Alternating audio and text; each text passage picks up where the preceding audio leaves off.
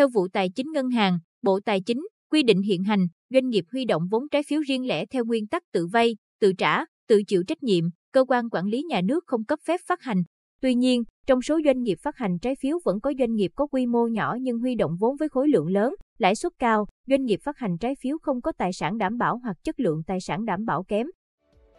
Vụ Tài chính Ngân hàng, Bộ Tài chính cho biết trong thời gian vừa qua thị trường trái phiếu doanh nghiệp có tốc độ tăng trưởng nhanh. Khối lượng phát hành trái phiếu doanh nghiệp riêng lẻ 7 tháng đầu năm tăng 17% so với cùng kỳ năm 2020 và xuất hiện nhiều trái phiếu có mức lãi suất cao bất thường. Đối với các trường hợp doanh nghiệp có tình hình tài chính yếu kém, khi huy động vốn trái phiếu với khối lượng lớn, lãi suất cao, chính các doanh nghiệp phát hành sẽ gặp rủi ro nếu hoạt động sản xuất kinh doanh khó khăn và sẽ không trả được nợ gốc, lãi trái phiếu cho nhà đầu tư.